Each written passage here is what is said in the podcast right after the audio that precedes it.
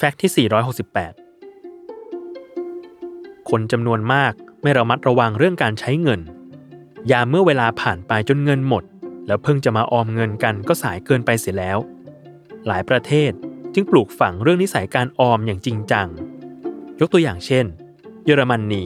ที่ได้ชื่อว่าเป็นประเทศที่มีอัตราการออมสูงที่สุดติดอันดับต้นๆของโลก โดยสถิติการออมตั้งแต่ไตรมาสที่ 4 ปีพุทธศักราช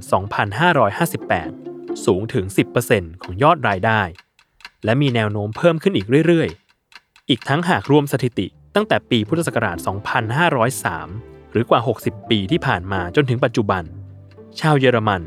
มีเงินออมเฉลี่ยแล้วกว่า 12.11%ซึ่งเป็นเปอร์เซ็นต์ออมเงินที่เยอะมาก จากวิกฤตการณ์ยุโรปที่เกิดขึ้น ไม่ว่าจะเป็นค่าเงินผันผวน ปัญหาเศรษฐกิจ ลามเลยไปจนภัยโรคระบาด เยอรมนนี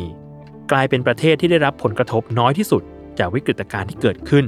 จากการสำรองเงิน และผู้คนในประเทศออมเงินกันอย่างเป็นระบบ นอกจากนี้ สิ่งที่น่าตกใจมากกว่าก็คือ การออมเงินของชาวเยอรมนียังได้ช่วยอบอุ้มประเทศที่กำลังเผชิญภาวะเศรษฐกิจอย่างหนัก อย่างประเทศกรีซเอาไว้ได้อย่างเฉียดฉิว แบบชนิดที่เรียกว่าล้มบนฟูกของจริง เรียกได้ว่า การออมของชาวเยอรมัน ไม่ได้ช่วยให้ประเทศชาติมีสภาพคล่องทางการเงินที่แข็งแรงเพียงอย่างเดียว แต่ยังช่วยให้ประเทศเพื่อนบ้าน รอดปลอดภัยจากภาวะถังแตกอีกด้วย